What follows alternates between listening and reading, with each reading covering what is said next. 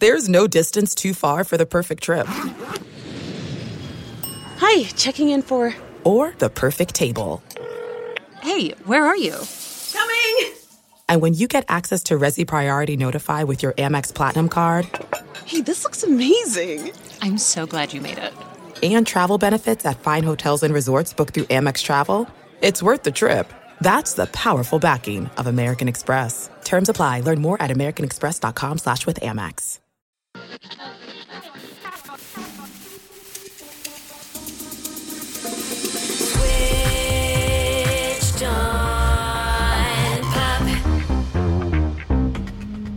Welcome to Switched on Pop. I'm songwriter Charlie Harding.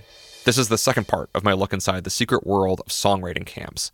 In episode one, we learned about the history of song camps and went inside a session to see how the sausage is made. In part two, I'm sharing a conversation I hosted at the College of Performing Arts at the New School as part of Antisocial Camp 2023. It's the largest song camp in the world, and it's working to revive the New York City songwriting scene. My goal for this conversation was to examine more closely the roles that each person fills in a session. There are producers who sit behind a console desk or computer and record, arrange, and craft the instrumental and track the vocal. Often they double as engineers who use their technical knowledge to select mics, set up signal chains, and ensure the best recording in the studio. Then there's the top liner, a singer who generates melodies on the fly, throwing ideas at the instrumental, looking for the best hooks.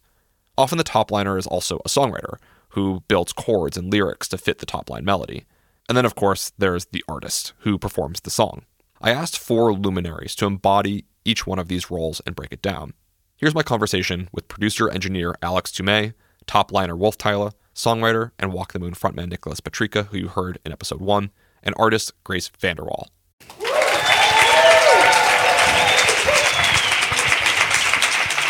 So, each of you fill many roles in the songwriting process. But today I want to artificially put you into specific roles. So we're talking about producers, engineers, top liners, songwriters, performers.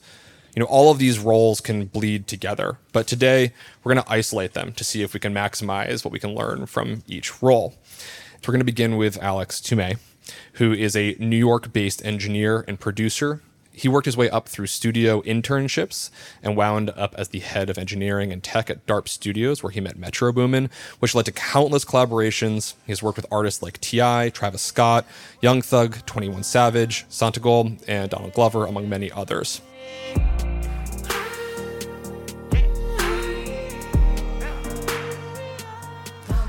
So, Alex, as you're going in to a producer engineering role in a session. How do you prepare working for an artist for the first time? Especially like in the beginning of my career, I learned actually one of the, like the main people I worked for was a producer, Ben Allen. He always said people don't care when you're starting out who you are. They don't want to know you. They don't want to know anything. They want to see how prepared you are. And so every session I would bring a mic for every kind of setup I needed.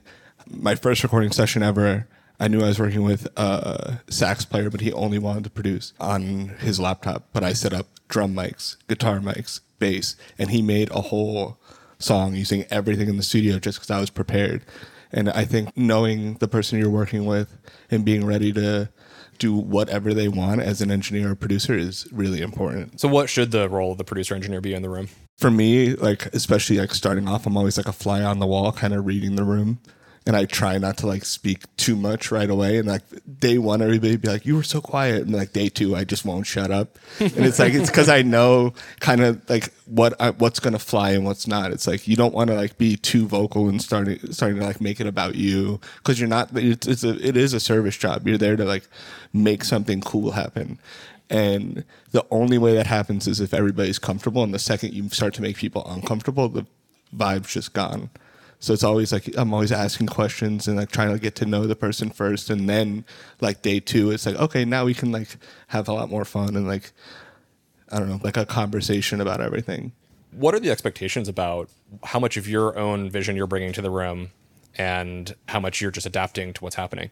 I think as like a engineer, first and foremost, I'm responding to like whatever the energy in the room is, and like when there seems to be a void, that's where I like put like the producer hat on, and I'm like, okay, it's time to fill this void, and time for me to like put a little bit more of myself into the record.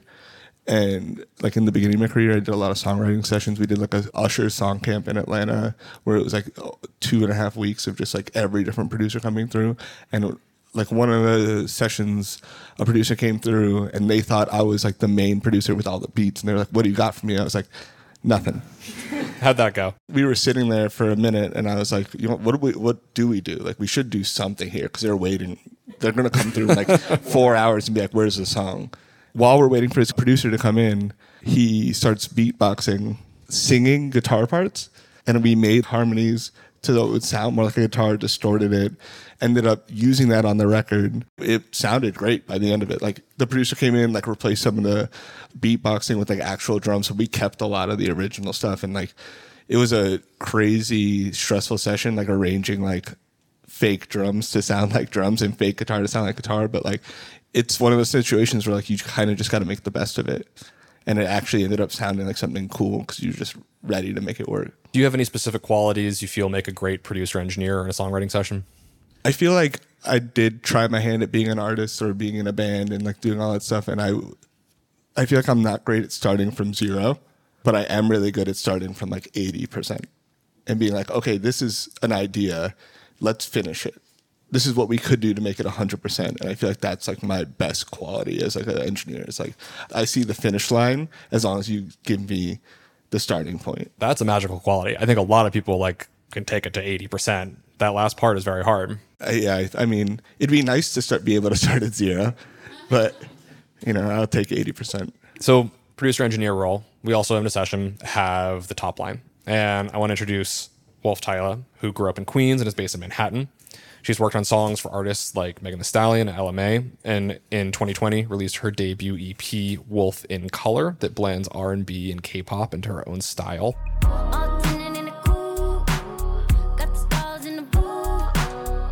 Her second EP, Trustfall, arrived in March. And amongst her many talents as a songwriter and performer, today I want to specifically talk to Wolftyla about the top line. So, why is the top line so essential in the songwriting session? I feel like the top line in the song is so essential because that's what people dance to, that's what they remember. So I personally love to start off with just melodies. I think the melody for me, when I hear something on the radio, it's like, can I remember that jingle? And then from there, after the melody, I love to write on top of it. How do you know you have a great top line? What What are the qualities of a great top line? When I leave the session and I'm still singing it as if it's not even my own, then I'm like, ooh, that's fire. And then also, I always love to have people that I trust and I love and value their opinion in the studio. So if they're like, ooh, that's the one, sometimes I'll have like imposter syndrome. I think it happens to all of us as like creatives and artists. So if they're like, yeah, like I think that's the one, I'm like, okay. So I'll just keep on kind of pushing with that idea. What do you feel like you need from your collaborators to get the best work out of you? I think I need just honesty, support, and just being open when holding space. I think music for sure, like when top lining and just being in the studio in general is a really spiritual process, at least for me. So I just like to make sure that the environments always just feel safe. Yeah, it's, it's one of the more vulnerable parts because you oh, literally just have to really spit vulnerable. out random things. Yeah. It might not always be pleasant. We No, might make sounds that are unusual. especially if you're collaborating with like another artist and they have a certain style like i always love for them to open up that conversation before even just throwing top lines at them but really just opening up the space of like hey like how has life been going? Like what kind of mood are you in? Um, and i think from there you get a lot of ideas just flowing and when it's with a songwriter and an artist things just become really comfortable in that way too Well, what, what about like at the stage in a session? You know, oftentimes people are shooting the breeze for a while, maybe play some music. How much inspiration do you need going? Like, does there need to be a backing track? Does there need to be what is like the the, the right amount and not too much so that you can freely improvise and find melodies? I think um, when I'm working with producers, I usually tell them, you know, don't put on something that you might think that I would like to get on. Just just put any type of track on, and then from there, I think inspiration wise, like I always love to save in my notes just one liners. Any times that I run out of ideas, I always go back to my notes of things that I might feel like I could kind of grab inspiration from. I also use a lot of my Twitter drafts. Um, Wait, the, wait, wait, like what? the tweets that I don't use, um, the tweets that I don't push out into the world, I always just save them. So I kind of use it in that way too. And then I also have a lot of just saved ideas in my notes, like the voice note app. So I'll like sometimes like listen to them a little bit and somehow try to implement it onto whatever beat that they're using. What do you think it is about having Twitter drafts that turns into good songs? Like that's that's very un- sounds unusual to Yeah, me. really? No I- I would that? never turn anything I tweet into a song. What is there in a draft? I like to keep things very private. So there are things in the heat of the moment that I don't know if anyone has ever posted and deleted. I am like a huge post and delete person. So I was like, you know what? Let me just start writing things and then saving it. And I have literally probably over 200 plus Twitter drafts that I'm like, I'm so happy that I have not posted and tweeted those things because someone will definitely screenshot those things. But somehow they have really formed into really great song ideas or hook ideas. There's something about those things that we want to post and delete where you're operating in perhaps the most uncomfortable, vulnerable place. It makes sense that maybe it doesn't work in a short number of characters, but if you expand it out into full song, you can explore that uncomfortable emotion, that gray space. How do you approach top lining for somebody else? I approach top lining from somebody else by opening up the conversation with their feeling first. I also do like research on who I'm going into the studio with, making sure that I know what kind of songs they came out with, just to like make them feel comfortable in that way too, just because again, it is a really vulnerable process. So I think I would have them tell me what feeling that they're feeling, what they ideally want to talk about. Some people go in the studio and they say, "Hey, I just want to write a hit." How do you from- respond to that? I'd be like, "Okay, let's let's try to bounce back some ideas." So we'll brainstorm some ideas, some topics may come up, something relatable. So like love, pain. What else is relatable? I don't. I just, know. I just feel like love and but- pain. but I feel like that is the, like the, the, the ultimate pressure. Like, let's just make a hit. right. right? So, So, like, how do uh you translate going from all right, and then we're like, all right, we got love, pain, big ideas. Do you have any techniques that you like to use to get to like the more meaningful emotion? I don't know. When like a artist says that they want to write a hit, that is where I kind of like tilt my head and I'm like, oh God, okay. Like that is a really high expectation. But I think what anyone would kind of consider a hit is like if that artist themselves loves it, then I think even just having the conversation of being really transparent, being like, yeah, like you want to hit, but like let's let's really tap into like what you want to talk about and You go into Um, therapist mode. yeah, like go into therapist mode. Exactly. That's what I do. And I think that has been pretty successful, at least for me. I feel like it's a good transition to go from top lining into into the songwriting process. And I want to feature Nicholas Petricca. He is the leading voice and founder of the pop rock band Walk the Moon, which emerged from Cincinnati, Ohio, with their first hit Anna Sun in 2012 and took over the radio in 2014 with their song Shut Up and Dance.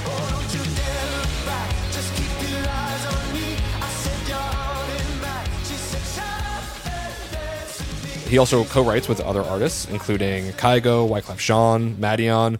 Nicholas, what are the qualities of a great co-writer in a session? Like jawline, yeah, six pack, I'm not making eight it. pack if you can imagine if you can manage that.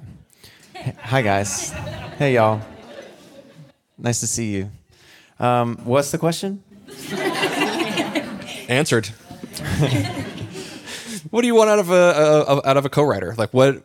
How do you know that you found a great person to write with? It's kind of like on tour. They say that tour is like 10% music, 90% hang. And I think that creating uh, a fun environment can be really important and can be a skill actually to hone, you know?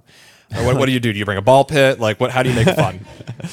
I don't know. Uh, You know, it's it's a little it's a little mysterious because sometimes, you know, just different personalities are going to men, uh, meld or, or not in, in different ways. But I think just I think just being open and curious, kind of like everyone's been saying so far, just like coming with a, with an open open spirit and and and, a, and responsive. You know, yeah. I just I th- think of curiosity. I think of just uh, being uh, like present present to what's alive in the room. So you got to start things off. You're having fun. You're vibing. But at some point, you need to get to work and you're writing a song. Mm-hmm. How do you know when you sort of cross that line and it's like, all right, we're going to focus and work really hard on this thing? Yeah, I, I'm usually the one who like wants to jump in right away, and uh, and and maybe I could could be more in the the hang uh, a little a little longer to get people comfortable. I keep losing track of the question. It's that red eye. I just just flew in. What, seriously, help me. Yeah, with like the what are what what are the signs? Like, okay, so you, you like to jump right in and get to work. Yes. But when do you know amongst your other collaborators that okay, this is the moment that we focus on that thing right there? I think like creating conversation, creating a space where any, anyone in the room, but especially the artist, can can speak about maybe what's alive for them, what's going on in, in their life. I know for me, when when I'm the artist, I, I try to lean into even when it's a little uncomfortable. I try to lean into sharing what whatever has been on my heart, and um, because there's just there's just so much juice. I mean, song we're just writing songs about life, right? We're just channeling human life into into some you know two or three minute m- magical thing. So I think just o- opening that space and and like inviting that conversation. Oftentimes we're entering into a songwriting session, meeting a whole group of people for their very first time, Yeah, it's so weird. and you're saying you just pour out whatever's going on for you. How how, how do you cultivate that capacity to uh, hey random person like you don't want to do this on the subway. If you do this on the subway, it doesn't always go well. people will not want to sit next to you. How do you cultivate being able to be open amongst people who you're meeting for the very first time to make a great songwriting Yeah, session? you know, you you just can't expect it to work every time. To be honest, like it's it is a strange process. Like I'm gonna go with two or three people I've never met before and do like the most intimate thing that I can think of, like you know, besides like sex and uh, I don't know. I don't know. Maybe that's it. like, uh, is there anything more intimate than creating art with someone? I literally, I don't know. Like it's- Cross country road trip probably, but no, I, I don't know. maybe maybe not like like it's it's really it's really really intimate so for me I, I i feel like i can really pick up when someone has like a reverence for that and it's not necessarily like something you do it's a way of being it's a context you hold i, I would say or uh, a context that i to make it personal a context that i hold is you know this is it's a sacred space and i, I want to i want to serve like we're- there like yes we're all there to win and really but really my context is to serve. It's to serve the song that's being created it's to serve the the artist that's there and to serve the others in the room and, and being in that space of like what like what wants to be alive here and how do i support what's you know what what what wants to be created Can you tell me about a time when it was going very poorly and you found a way to turn around the energy? Hmm, it's kind of like sure. being on a bad date and you somehow recover it, maybe? not that it was going bad i I was in a session the other day and there's definitely a, a there you can get really far down the rabbit hole like on lyrics I, I find like i could i could gibberish melodies for days but sometimes lyrics i'm just like you know you can you can go around in circles and circles to try and nail the the perfect lyric or even just nail something that works at all. And i could feel we we'd spent i don't know 45 minutes or an hour on this one section just lyrically and it wasn't going anywhere which happens. And you know this isn't some something so totally revolutionary but we're just like let's work on a different section you know like let's jump to something else and that suddenly there was inspiration there and it informed the section that was tough you know so just just taking you know taking your focus off like backing up i, I think um, i think it, it's it's an easy an easy way to get stuck is just like zooming in really far. I mean, sometimes those details are really important, and I I love to like get get like the tiniest carving tool and like you know get really really specific, and zooming out can can help a lot. there's a there's a I was in a session with uh, Sam Hollander. He, he he's not here in the room, is he? Okay, no, he but he's going to be here this week. He's an awesome, awesome guy, awesome songwriter. We we co-wrote a song called uh, "Rise Up" on Walk the Moon's last record, and he had a a, a trick that I really liked. That was um, like if you have a section of the song and it's just like not working, like sing another song, like a popular song, over top of that, and like see where it leads you. Like sing Thriller over top of this section, and suddenly like oh like I forgot melodies can do this, and like that sounds interesting over this chord, and you know, you won't, you're not gonna. It's like you're safe from plagiarism. You're not gonna rewrite Thriller. You just, it's just gonna lead you somewhere different. So that's that's just that's been a trick that I've I've kept.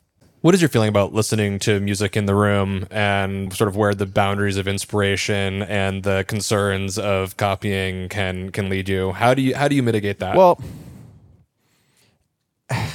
are there any new ideas? I don't know.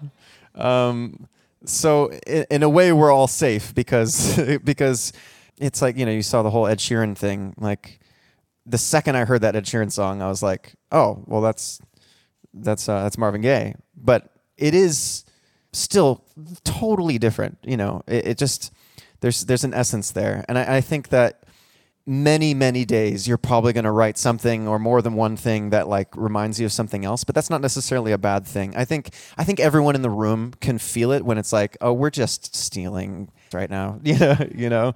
Yeah yeah I, I think i think it's i think everyone can tell when it's when it's too close. And also it's like how boring is that? That's like the least interesting thing like nobody wants to do that. I think everyone wants to have have just like a, a glimmer of reinvention, right? Something that's that does feel new and never been done before. Uh, somehow, I mean, I just like praise praise be to the gods that like somehow music feels new every time. I don't know how that's possible with 12 notes, you know, but that's that's a miracle.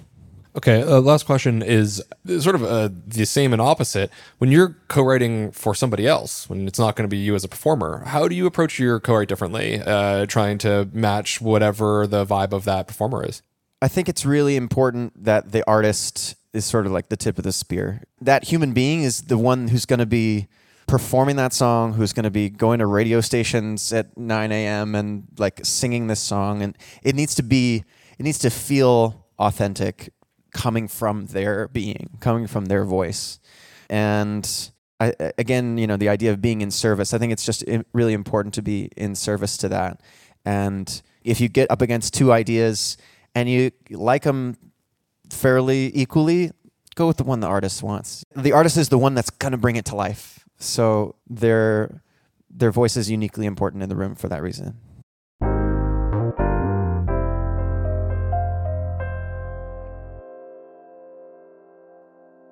There's no distance too far for the perfect trip.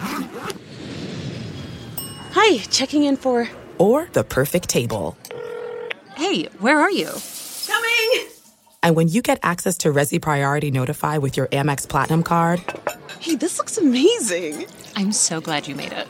And travel benefits at fine hotels and resorts booked through Amex Travel. It's worth the trip. That's the powerful backing of American Express. Terms apply. Learn more at americanexpress.com slash with Amex. Hi, I'm Johanna Ferreira, content director of Pop Sugar Juntos. Juntos is all about celebrating Latina culture, pride, our many intersectional identities, and joy. Thanks to support from Prime, there's so much to get into over at Juntos this month. From conversations with the Latina minds behind our favorite new movies and resurrected TV shows, to thoughtful celebrity commentary and exclusive interviews with some of the biggest Latin music artists today. And it doesn't stop there. Get more of the music, movies, and shopping you love on Prime. Whatever you're into, it's on Prime. Visit amazon.com slash prime to get more of whatever you're into from streaming to shopping. And get all of our latest coverage at popsugar.com slash juntos. Con amor, Johanna.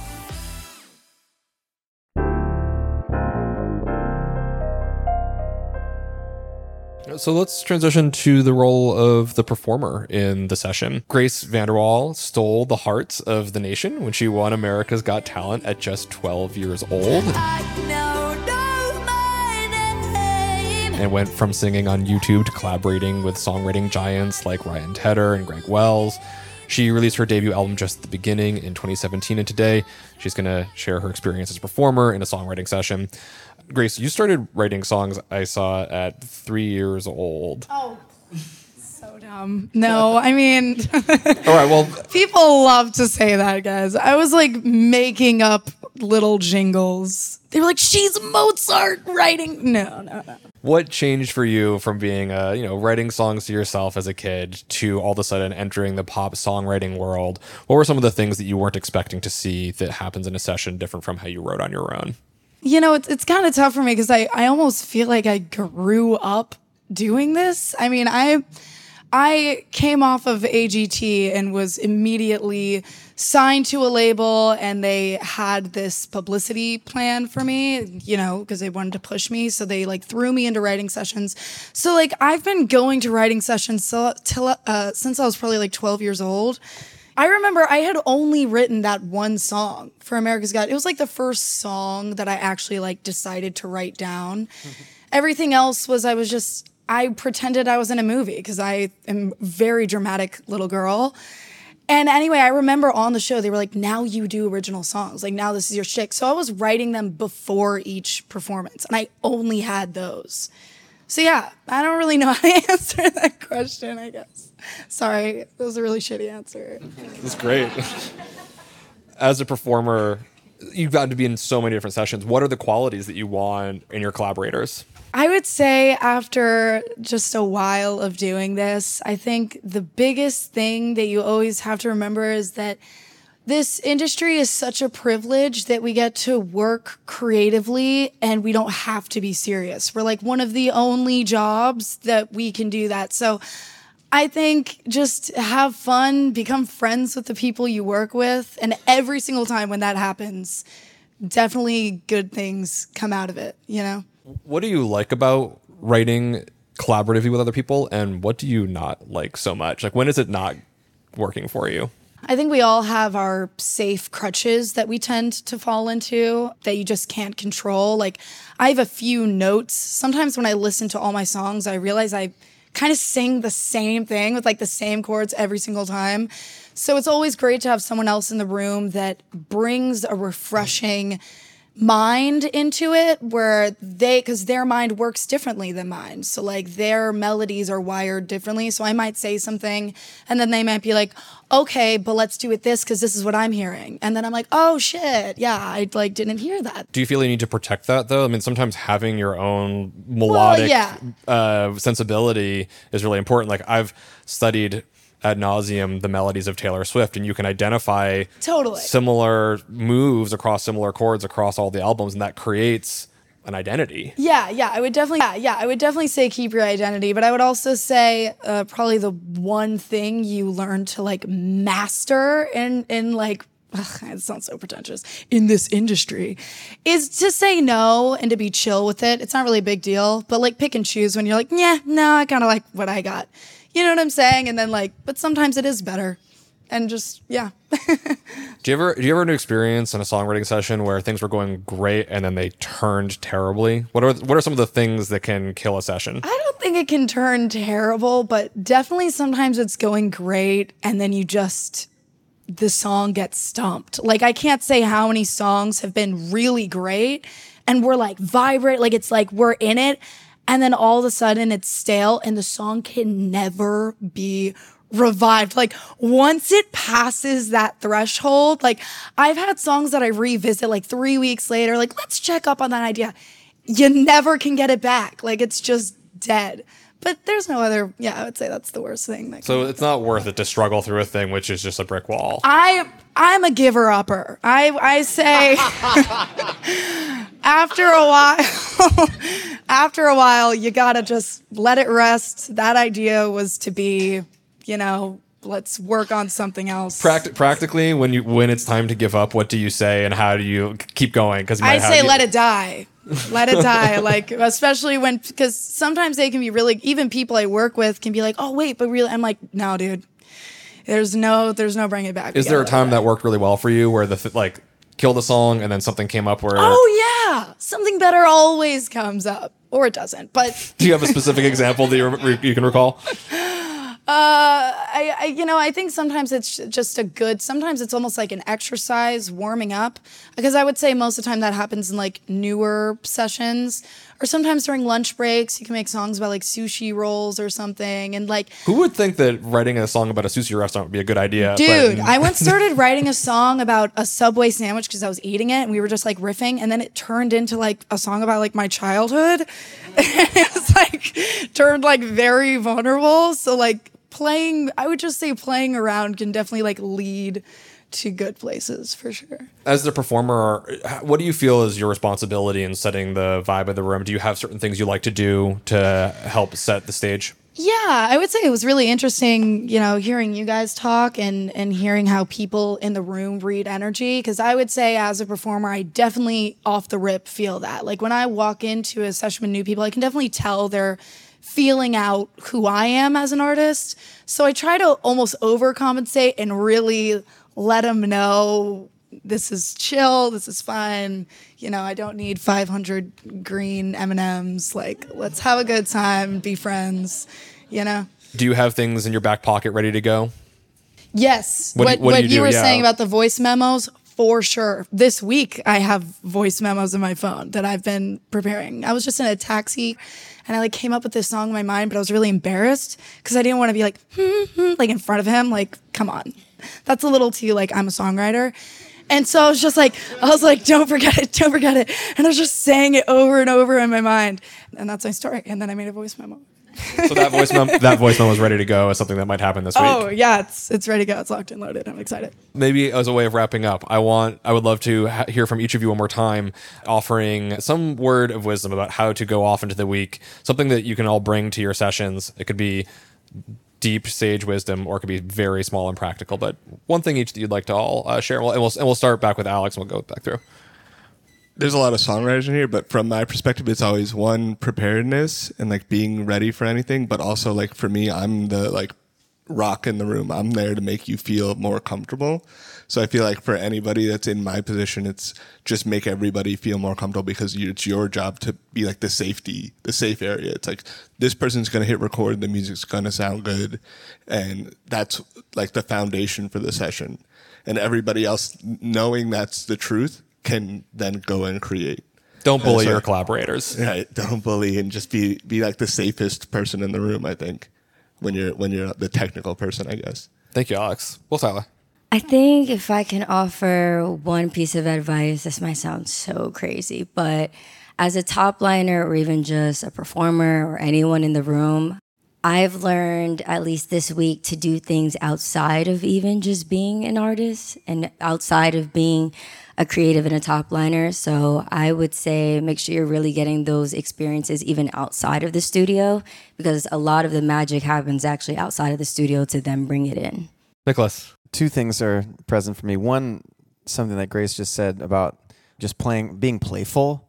I want to double subscribe on that. Like, you know, we were we, we were talking about create a conversation, create a safe space where the artist can open up and talk about. You know, may, maybe they don't want to do that, and also music is like just a bit of fun. You know, so I really have this vision that you come with like a bag of tricks and toys and yo-yos and like juggling. I, I know this is not true, but this is what I'm picturing. spiritually yes so so playfulness and the other thing the other thing is also switching up the energy. It, it really like whether it's like working on another section or walking outside or like putting on a stupid video you know youtube video or something just like switching it up and just like refreshing like hitting refresh is is uh it's it can be priceless Yeah. Yeah. Physical movement's very important. You're all going to be working in small spaces in New York City. So Yeah. get up, move your body. It's important. totally totally Grace. I would say just keep it light, keep it fun, have a good time with it, and um, respect every dimension of the music. It's all part of a great song. So just hear people out, and I don't know. We're privileged to be here. So have a good time. Thank you all. Will you please join me in saying thank you to all of our guests? I really appreciate it. Thank you, Alex, Nicholas, you. Grace, Wolftyla. Thank you very much.